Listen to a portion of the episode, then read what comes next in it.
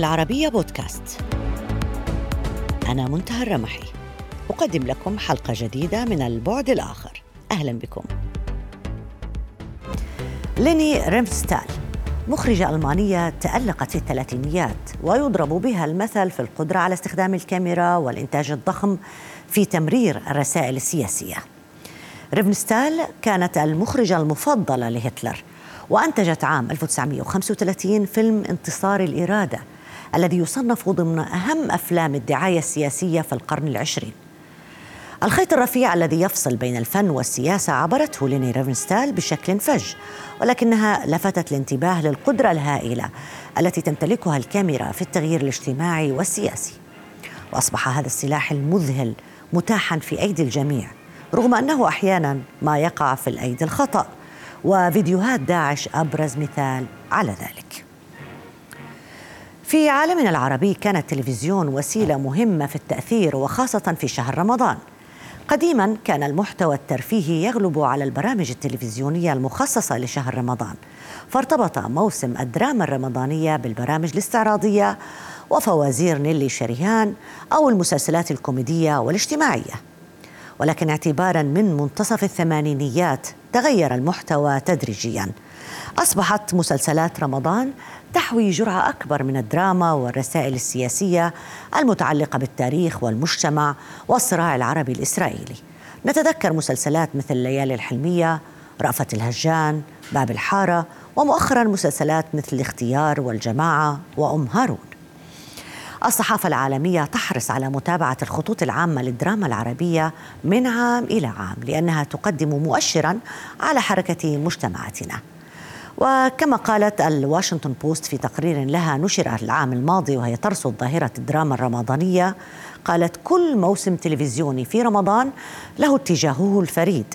في السنوات الماضية كان الإرهاب هو الموضوع الرئيس. في حالات أخرى كانت القضايا المتعلقة بحقوق المرأة. لكن الحقيقة هي أن هناك قدرا كبيرا من الانفتاح على هذه الموضوعات. حول دراما رمضان والرسائل السياسية والاجتماعية التي تتضمنها أرحب بضيفي من القاهرة النجم السوري الكبير جمال سليمان أهلا بك معنا أستاذ جمال. مساء الخير ست منتهى. مساء الخيرات. خلينا نبدأ بعنوان عريض هو قدرة الفن على التأثير، كيف ممكن نوصفه؟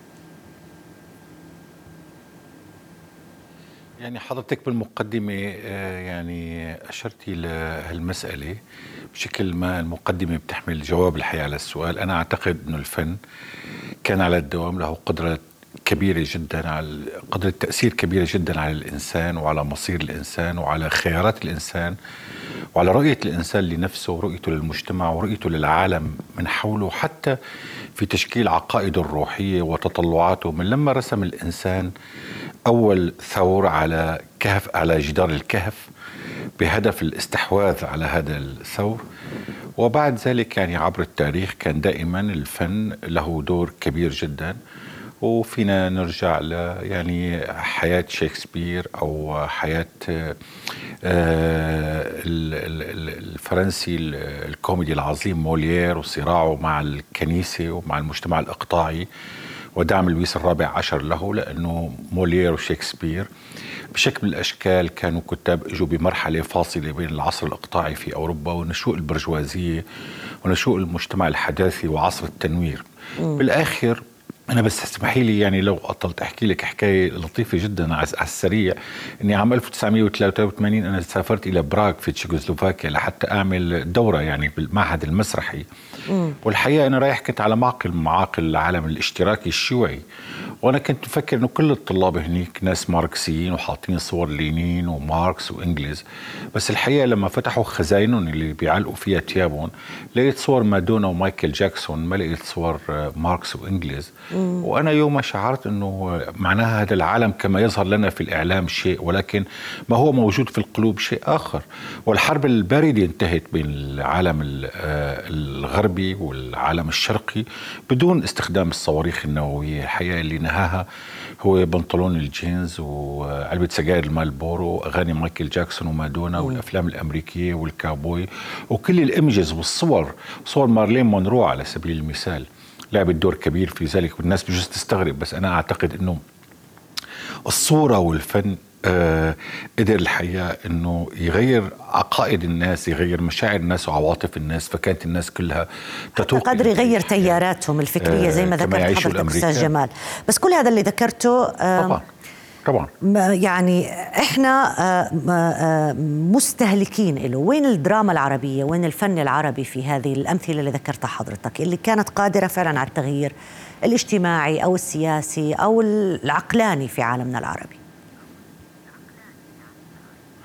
والله هذا هو السؤال الكبير جدا. أنا أعتقد أنه نحن أكثر من غيرنا بنتأثر بالفن لعدة أسباب لأنه نحن الشعوب بتحب الحكاية. بتحب. تسمع الحكاية وبتهتم بالحكاية هذا واحد. السبب الثاني إنه نحن يعني الشعوب العربية عموما بحسب الأحصائيات يعني الرسمية والمعتمدة إنه نحن شعوب لا نقرأ يعني بالمقارنة مع الشعوب الأخرى. يعني إذا يعني إحدى الأحصائيات اللي قرأتها أنا إنه إنه إسبانيا واحدة بتطبع أكثر من العالم العربي كله مجتمعا. فتخيلي بقى مع أوروبا مع أمريكا قديش بيطبعوا بالمقارنة مع العالم العربي. اليوم بتشوفي روايات عظيمة بتشوفي على عدد النسخ اللي انطبعت مثلا بتلاقي مثلا 5000 و10000 يعني الرواية العظيمة والناجحة والله انطبعت 50000 بس نحن عم نحكي عن آه، سكان يقدر ب 400 مليون بالعالم العربي ف صحيح. بالتالي أنا برأيي إنه أهمية الفن كبيرة جدا وأنا برأيي إنه في فنانين كثير عرب وكتاب ومفكرين نضلوا في هذا في هذا المجال. رأوا إنه السينما والتلفزيون والمسرح والفنون السمعية البصرية عموما بتلعب دور كبير جدا في تشكيل الوجدان وفي تشكيل الهوية الوطنية وتطلعات المجتمع وتحقيق السلم الأهلي وتحقيق آه، الرؤية الوسطية في المجتمعات العربية يعني بمعنى المزاوجة بين العقائد الروحية وبين الأديان وال المكونات الاجتماعية المختلفة والعالم المعاصر يعني الحداثي وأنا برأيي انه حضرتك ذكرتي أمثلة بالمقدمة يعني آه طبعا اسمحي لي مع احترامي لزملائي يعني استثني باب الحارة لأنه باب الحارة لا يمثل بالضرورة يعني دائما بيستشهد فيه على انه نموذج الدراما السوريه هذا الكلام غير صحيح. مم. في أعمال عظيمة بتاريخ الدراما السورية يعني طبيعي. أيام الأسود وابيض لزمننا المعاصر بين المعاصر والتاريخي في ليالي الحلمية ورأفة الهجان وأشياء. يعني في أعمال عظيمة هو الإشارة, الإشارة للاحتلال الفرنسي حتى لو كانت استخدموا الفن. آه حتى لو كانت الصياغة عليها انتقادات لا في في أعمال عربية في سورية. الحقيقة في اعمال أعمال سورية أهم بكثير تحدثت عن مرحلة التحرر الوطني يعني سواء كان هجرة القلوب إلى القلوب أو نهاية طيب. الشجاع صحيح. أو غيرها من الأعمال السورية الحقيقة. أكثر من باب الحق انت ذكرت نقطة كثير مهمة أستاذ جمال إنه إحنا معروف بالعالم العربي بالوطن العربي مش مش أنا بحكي ولا أنت بتحكي عم تحكي الإحصائيات إنه لا نقرأ. ونس وحتى طباعة الكتب عندنا متأخرة. طب هذه هذا ثغرة. ليه ما يستفيد منها الفن والفنانين؟ السينما المسرح الدراما التلفزيونية الدراما الرمضانية تحديدا. يعني أن تصل الأفكار عن طرق أخرى وليس عن طريق الكتاب طالما الناس مش متصالحة مع الكتاب في عالمنا العربي. والله الفنانين عم يموتوا حالهم مشان يعملوا هي الشغلة، القصة مو عند الفنانين والمثقفين بالعكس. يعني بمنتهى الصراحة أنا برأيي إنه الفنانين الجادين والفنانين بده يقدموا محتوى للجمهور وأعمال ممتعة عم يمروا بظروف صعبة جدا لأنه واضح أنه طغيان الأعمال الخفيفة والاستهلاكية وبالسنوات الأخيرة صار في ميل كبير جدا لاستنساخ الأعمال التركية اللي حققت نجاح يعني كبير نجاح جماهيري بقصد كبير بالعالم العربي. للأسف الشديد في حلقة مفقودة يعني هون بين الفنانين اللي عندهم تطلعات أنه يقدموا أعمال ذات قيمة. وما بين المحطات وما بين المنتجين. وصاحب القرار في هنا حلقة مفقودة وأنا أعتقد أنه لازم يكون في حوار شفاف وصريح. حول ذلك لأنه نحن محتاجين لهذا الأمر محتاجين نحن في سبيل ترميم هويتنا الوطنية وتعزيزها بالظروف اللي عم نمرق فيها. كيف نستطيع أن نحافظ على ثقافتنا وهويتنا في ظل العولمة الكبيرة والسريعة والمرعبة اللي نحن عم نشوفها؟ يعني من زمان آه والدتي ووالدتك كان على بال ما توصلهم الموضة من باريس بتحتاج للسنة. يعني فعمليا أي سيدة أردنية أو سورية أو لبنانية أو إماراتية بتلبس على الموضة. فبتلبس موضة السنة الماضية اللي طلعت بباريس. بس الآن عم تاخذ ثواني العملية نحن هذا الشيء اللي عندهم أولاد عم يشوفوا هذا الشيء بأولادهم التاثير العولمي الرهيب. فنحن أمام تحدي كبير جدا وأنا أعتقد إنه الفن بيلعب دور كبير جدا في مواجهة هذا التحدي. اثنين التطرف لأنه نحن امام أمام حالة خيارين صعبين جدا. إما ان أن نتماهى ونضمحل ونتلاشى في هذه العولمة المرعبة والسريعة أو إنه ننكمش على أنفسنا ونتطرف نتطرف دينيا نتطرف قوميا نتطرف مناطقيا نتطرف طائفيا إلى آخره.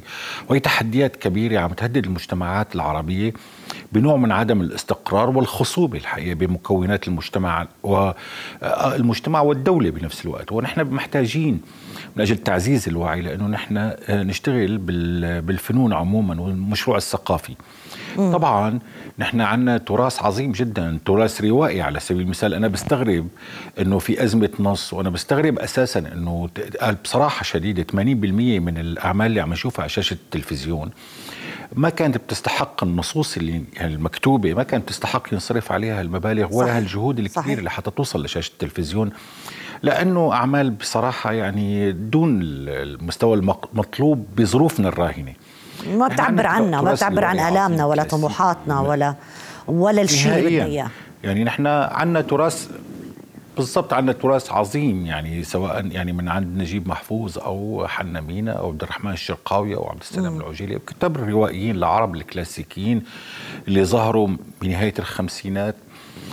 وعندنا كتاب الآن معاصرين الحقيقة رائعين جدا في أعمال روائية عظيمة عم تطلع. بعضها بيصلح لأنه يكون أفلام عظيمة بعضها بيصلح لأنه يكون مسلسلات كبيرة جدا. مم. المهم إنه هون ما بين تطلعات الفنان آه، والشخص المبدع والجهات التمويل والعرض في حلقة مفقودة. يعني أنا بدي اعطيكي مثال بسيط جدا. نحن كلنا تفرجنا بالفترة الأخيرة على مسلسل رائع على نتفليكس اسمه Queen of Gambit صحيح. بيحكي عن بطلة شطرنج. بيحكي عن بنت آه، يعني بطلة شطرنج. طيب أنا لو آه، كنت أنا صاحب الفكرة أو أي إنسان عربي صاحب الفكرة وراح آه، على أي محطة تلفزيونية وقال له إنه أنا عندي مسلسل عن بطلة شطرنج. يعني خلينا نحكي بصراحة مين رح يستقبله؟ يعني حتى إذا استقبلوه أول ما يطرحوا الفكرة له يا رجل. ونحن اليوم كمان اللي زاد زاد الطين بله آه إنه صرنا شغالين على ال trending يعني صح. مين عامل ال trending اليوم؟ وأنا برأيي إنه هي شغلة خطيرة جدا. إذا كنا بدنا نترك ال trending يقودنا وما نقود ال trending والمجتمع يعني أنا برأيي إنه في مشكلة كبيرة جدا. أنا من من نوع الناس اللي بحترم المجتمع وبحترم آراء المجتمع وتطلعات المجتمع. شوف أنا أنا معك أستاذ جمال بس في أعمال الفن دور قيادي وريادي. بالضبط. الفن بشكل عام آه، آه، بكل آه، بكل فروعه. يعني حتى الأغنية بتعرف في trending الآن الأغاني لكنها بتعيش أسبوع أسبوعين شهر شهرين ثم تنتهي. هنا حتى العمل الفني هناك أعمال فنية تعيد مرة أخرى مشاهدتها وفهمها بطريقة أخرى. لو حكينا رأفت الهجان أو ليالي الحلمية أو حدائق الشيطان حتى طبعا. آه في مسلسلات بتضل عايشة كمان. خلينا نحكي شوي عن موسم الدراما الرمضانية. بتتصور أنه موسم مناسب لتكثيف الأعمال ذات الصيغة الفكرية خليني أحكي مش بس السياسية الصيغة الفكرية الاجتماعية السياسية الاقتصادية. أم أنها يمكن أنها تتوه في موجة الأعمال الخفيفة اللي كمان بتسيطر على الشاشات في رمضان. والله شوف يا سيدتي هذا بيرجع كلياته للنوايا يعني. أولا الأعمال ذات القيمة الفكرية ما بالضرورة تكون وعظية ولا تعليمية ولا مملة صحيح. ولا تقيلة على المشاهد يعني أنا مثلا على سبيل المثال نحن كان عندنا يعني الشرف إنه خضنا تجربة الأعمال التاريخية سواء بصلاح الدين اللي عم ينعرض على الإم بي سي الآن بعد 20 سنة من إنجازه أو صقر قريش أو ربيع قرطبة أو ملوك الطوائف مع إنه في في بعض المدراء ببعض المحطات الفضائية بيقولوا وطبعا قول غير صحيح على الإطلاق. بيقولوا أنه الناس ملت من الأعمال التاريخية الثقيلة والله أنا وين ما رحت بالعالم العربي بشوف ناس مهتمة جدا بهالأعمال وأنا بعرف عائلات بأكملها قاعدوا عم يتفرجوا على هي الأعمال وهن فاتحين المراجع ليتأكدوا من صحة المعلومات التاريخية اللي حصلت. صحيح. هلأ الثلاثية الأندلسية أنا بس بدي أشير لها وأنا آسف إني أنا موجود فيها ما بدي أمدح شيء أنا موجود فيه. هي هي الثلاثية. حاولت أنه بطريقة ممتعة ومن خلال كتابة درامية عالية المستوى للدكتور وليد سيف وإخراج عظيم للراحل حاتم علي وأداء عالي من قبل زملائي. إنه تميز مثلا على سبيل المثال بتاريخ الدولة العربية الإسلامية ما بين الدين والقرآن الكريم والعبادات وما بين الصراع السياسي على سبيل المثال. فالتطرق لي مثلا بهي الأعمال للصراع العباسي الأموي على سبيل المثال هو ما كان خلاف الحقيقة على وجود الله استغفر الله العظيم ولا على إنه القرآن كتاب منزل ولا ما له منزل ولا هو خلاف على التوحيد وإنما خلاف على الصراع على السلطة داخل البيت القريشي على سبيل المثال. الناس لما بتقدر تميز الحقيقة بين ما هو ديني وسماوي ومقدس نزل من رب العالمين وبين ما هو دنيوي آه بيتعلق بالسلطة وغير السلطة وصراع البشر على ذلك. بتصير الناس اليوم بعصرنا ما بتموت وبتقتل أو بتنقتل من أجل آه خلاف تاريخي مثلا عمره عمره 1400 عام. فهي الأشياء أنا رأيي تقديري الشخصي يعني نحن لما بيكون في قرار عند المحطات ولما بيكون في تواصل أساسا طبعا بدي أقول أنا شغلة يعني معلش هي هي متعلقة بسياساتنا العامة نحن وين رايحين؟ يعني كمان الدولة ليست بعيدة عن هذا الشيء. أنا ما كثير بحب إنه الدولة تحكم قبضتها على الفن بس بنفس الوقت أنا ما بحب أيضا إنه الدولة ما يكون عندها تطلعات وهالتطلعات لازم تكون نتاج حوار كبير جدا بين المبدعين والاقتصاديين وجماعة الإعلانات ومدراء المحطات ونشوف كيف فينا نعمل أعمال قيمة للجمهور. زائد أنا بدي أضيف مس أختم بشغلة. بدنا ننتبه نحن إنه التاريخ العربي الإسلامي على سبيل المثال اذا نحن ما عم نكتبه وما عم نحكيه في غيرنا عم يكتبوا وعم يحكي. من وجهة نظره صح؟ جداً. صحيح. من وجهة نظره عم بيحكيه صح؟ آه من وجهة نظره عم يحكي. وفي متابعات رهيبة لمثل هذا. بالمنطقة صح. ومتابعات كبيرة. رهيبة. والإيراني نفس الشيء. صحيح. وال... والإيراني نفس الشيء. صار لهم سنوات بيشتغلوا بيحطوا إمكانيات ضخمة وكبيرة جدا وعم يعملوا أعمال على مستوى عالي. بس هو عم يحكي الروايه من وجهة نظره. قبلها. نحن يعني مثلا على سبيل المثال أنا كنت دائما أشوف مثلا نعمل رسوم موسيقى للرسول عليه الصلاة والسلام أو نعمل فيلم أو إلى آخره يحقر من الإسلام أو فكنا نحن نعمل مظاهرات ونهاجم السفارات ونغضب وإلى آخره. هذا كلياته ممكن يكون مشروع يعني. بس الشيء المو مشروع ومو مفهوم إنه نحن ما عم نعمل شيء نورجي هذا العالم من نحن. ما هو إسلامنا؟ ما هي عروبتنا؟ نحن كمجتمعات ما نقدم نفسنا ملائكة على فكرة لأنه لأنه أحيانا على قولة آه، الشاعر السوري الكبير أدونيس له مقولة أنا بحبها كثير بيقول من شدة ما مجد العرب بتاريخهم حولوه إلى خرافة مستحيلة التصديق. فنحن لا بدنا نمجد لدرجة إنه نبين عم نعمل عم نقدم أساطير وخرافات. ولا بدنا كمان نبخس أنفسنا حقنا. نحن بدنا نقدم نحن قدمنا للعالم حضارة عظيمة جدا. نحن اللي دورنا الحضارة اليونانية. إلى أوروبا مرة ثانية بالعصور الوسطى. نحن في العصر العباسي يلي ترجمنا كل الفلسفة اليونانية والعلوم اليونانية وناقشناها وأضفنا لمساتنا وآرائنا من خلال المفكرين الإسلاميين العرب وغير العرب خلال ذروة الدولة الإسلامية. وأعدنا تدويرها إلى أوروبا اللي كانت غارقه في الظلمات في العصور الوسطى عبر الحضاره في اصعب أصعب الأوقات اللي مرينا فيها أستاذ جمال اللي هي فرق مسألة التطرف والإرهاب و وداعش والقاعدة وغيرها. حتى وصلت عنا صورة هي الحقيقة آه يعني آه، بالمطلق مؤذية يعني. مسحت لنا تاريخنا الكويس اللي كان ممكن نتحدث عنه. بدي أتشكرك النجم الكبير جمال سليمان على مشاركتك معنا وكل عام وأنت بألف خير آه، بمناسبة شهر رمضان. كل عام وأنت بخير. شكرا. الله يخليك وأنت بخير. شكرا. بين السخرية الكوميدية والميلودراما تتباين أساليب المسلسلات الخليجية في نقد الواقع السياسي والاجتماعي. هناك تطور كبير جرى في المحتوى خلال السنوات الماضية مع قدرة على الخوض في قضايا شائكة كان مسكوتا عنها في السابق. النجم الإماراتي حبيب غلوم أحد الصناع المؤثرين في الدراما الخليجية كممثل ومخرج ومحاضر نرحب به معنا أهلا بك معنا أستاذ حبيب. يا حياكم الله. آه النقد الكوميدي عادة للمشاكل في الأعمال الدرامية في الأعمال الفنية هل يساهم في حلها برأيك ولا بس بيلقي الضوء عليها؟ يعني أنا أتصور إحنا من خلال تجربتنا في آه، مسلسل حاير طاير استطعنا ولله الحمد يعني إجراء تغيير جذري في المجتمع الإماراتي وكانت حكومتنا الرشيده ولله الحمد يعني تتبنى بعض القضايا اللي إحنا نطرحها والحلول أيضا أو أشباه الحلول اللي إحنا نطرحها.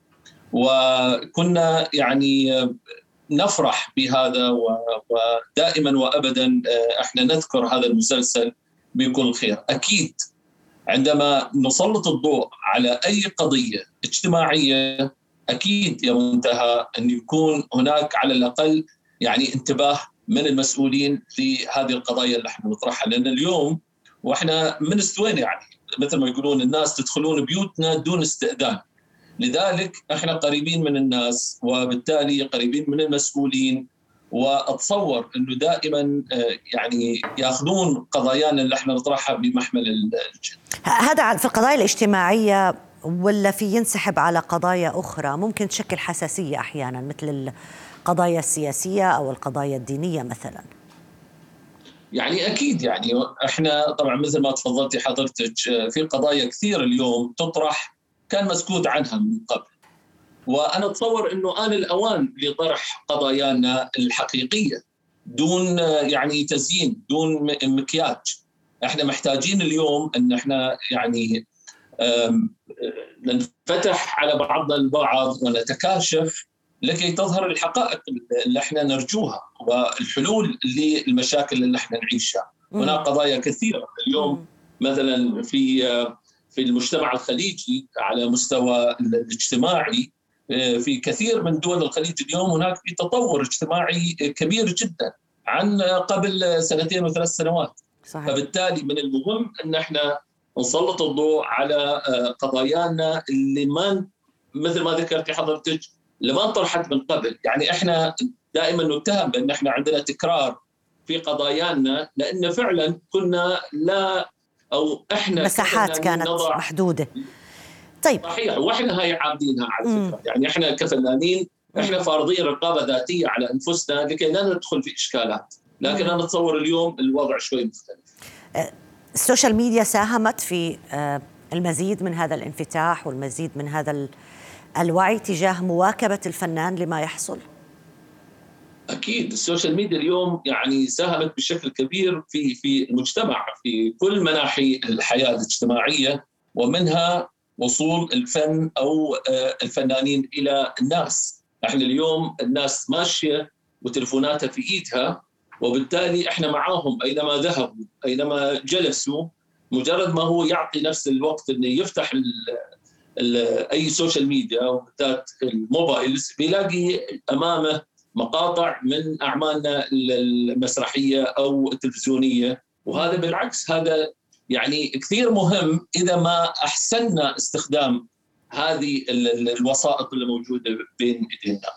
على ذكر المسرحية وسائل عرض الدراما متعددة في سينما وتلفزيون ومسرح البعض ربما يعتقد بأن المسرح هو أفضل وسيلة لعرض القضايا الاجتماعية بالذات لأنه بيتضمن مواجهة مباشرة مع الجمهور هل الوضع أيضا اختلف الآن وما رأيك بهذا بهذه الرؤية يعني أنا أتصور إنه هذه المسألة مش حقيقية، اليوم جمهور المسرح لا يتعدى ال 500 شخص. آه، في حين إن جمهور الدراما التلفزيونية يصل إلى ملايين الأشخاص. فطرح قضايا آه، المجتمع من خلال المسرح. أنا أتصور هذا يعني لن يؤتي آه، أكله لن يأتي ثمارا لسبب بسيط إنه اللي يحضرون اليوم المسرح هم آه، نفس يعني من أهل البيت مثل ما إحنا نقول. يعني هم المسرحيين والشكوى موجودة ومتداولة بينهم في الواتساب وغيرها. فما في ما في أي عنصر آخر يدخل لإضافة شيء جديد. لكن من خلال الدراما التلفزيونية ومثل ما قلت لك إحنا ندخل البيوت بدون استئذان كما يطلقون علينا. لذلك يجب أن إحنا نكون أمينين في إيصال هذه القضايا بالشكل الصحيح وبدون مزايدات. هذه مسألة جدا مهمة. يعني إحنا مع الأسف إن في الدراما العربية بشكل عام نطرح قضايانا بمزايدات وإضافات يعني ما لها ما لها موقع من الإعراب. هذه المشكلة اللي دائما تخلي في فجوه بيننا وبين الجمهور. طيب نرجع للبيئة الاجتماعية في الخليج. هي معروف إنها بيئة محافظة نوعا ما بس هل البيئة مناسبة ليقود الفنان فيها حركة التغيير الاجتماعي؟ ونتحدث عن بيئة الخليج تحديدا. يعني إحنا في النهاية يعني أنت موجودة بيننا وعارفة الواقع إحنا في المجتمع الخليجي يعني أكيد هناك روابط موجودة تحكمنا. سواء آه، ضوابط اجتماعية أو حتى اليوم إحنا نقول يعني آه، ضوابط آه، يعني ما أدري كيف تنحط تحت أي مسمى ولكن هي ضوابط تخلي الفنان ملتزم إلى درجة بعيدة. لأنه لأنه يعني عندما نطرح قضية يجب أن نحن نكون أيضا يعني واثقين من طرح هذه القضية ومن آه، آه، حقيقتها. يعني إحنا اليوم آه، إحنا عارفين أحيانا نطرح قضية وهي ما بين يعني مؤيد ومعارض.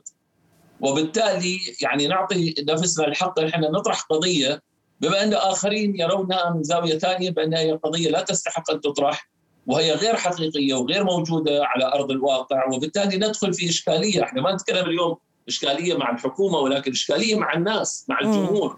يعني أنا اليوم حتى من خلال وسائل التواصل المختلفة من خلال صفحتي أنا في الإنستغرام أو تويتر أحيانا أطرح قضية يطلعون ناس مؤيدين وناس معارضين. يعني خلينا ناخذها من هذه يعني البوابة الضيقة اللي هي صفحتنا المتواضعة في ال social media. فبالتالي أحيانا أخلي هذه التويته اللي موجودة مثلا في تويتر واحيانا أضطر إني أنا اشيلها لأن ألاقي إنه في كثير من الناس غير مقتنعين بهذا الطرح. وبالتالي أنا جزء من هذا المجتمع سواء من خلال ال social media أو من خلال الدراما أطرح قضايا معينة ويهمني إني أنا أعرف هل أنا على صواب أم لا أيضا يعني إيه بس الجدل يعني طول عمره مصاحب للفن. يعني مهما كان نوع الفن يعني مثير للجدل وبيخلي الناس تتحدث عن آرائها المختلفة فيه. آه بس هل هل آراء الناس بالسوشيال ميديا ممكن أن يعني آه آه تهدد جرأة الفنان لنقل؟ طبعا أكيد مليون في المية. تهدد جرأة جرأة الفنان وتهدد جرأة الإنسان لأنه في النهاية هذا أنا يعني أنا دكتور حبيب غلوم موجود في ال social media وموجود في الدراما. يجب أن يكون أنا مسؤول مسؤولية كاملة عما أطرحه من أي وسيله في أي وسيلة من الوسائل المختلفة الموجودة. فبالتالي أنا محاسب. يعني إذا ما أكون أنا على دقة وعلى يقين تام من قضية معينة يجب أني أنا يعني وجهة نظري أني أنا ما أتطرق لها علشان ما أدخل في متاهات. وأرجع وأقول اليوم إحنا مشكلتنا مع الجمهور أكثر من مشكلتنا مع المؤسسات الحكومية في هذا الموضوع تحديدا. بالضبط. في هل يستطيع الفنان أن يفصل فعلا ما بين حياته الشخصية وما بين الأدوار اللي بيلعبها؟ يعني إذا كان في دور يجب على الفنان أنه يلعبه في حياته الشخصية لدعم الرسائل السياسية أو الاجتماعية التي يقدمها في أعماله ولا هذا منفصل عن ذاك تماماً؟ يعني هو أكيد لازم يكون منفصل. يعني أنا في مسلسل كان من إنتاجي اللي هو خيانة وطن. أنا كنت ماخذ دور واحد من الإخوان المسلمين. فلو لو ما قدرت أنفصل فهذه طامه كبرى يعني راح أتورط في حياتي الاجتماعية. لأنه يعني هذاك فكر مغاير تماما لفكري أنا كدكتور حبيب موجود اليوم في مجتمع الإمارات ومسالم إلى درجة كبيرة. إيه بس على الأقل إلقاء الضوء عليها ممكن تفتح عيون الناس على من يقوم بهذا العمل وليس الشخص حب الدكتور حبيب غلوم. صحيح. ألف شكر لك النجم الإماراتي الدكتور حبيب غلوم أحد الصناع المؤثرين في الدراما الخليجية كممثل ومخرج ومحاضر. شكرا جزيلا لك على المشاركة معنا. حياكم الله. وبهذا انتهت هذه الحلقة من البعد الآخر. إلى اللقاء.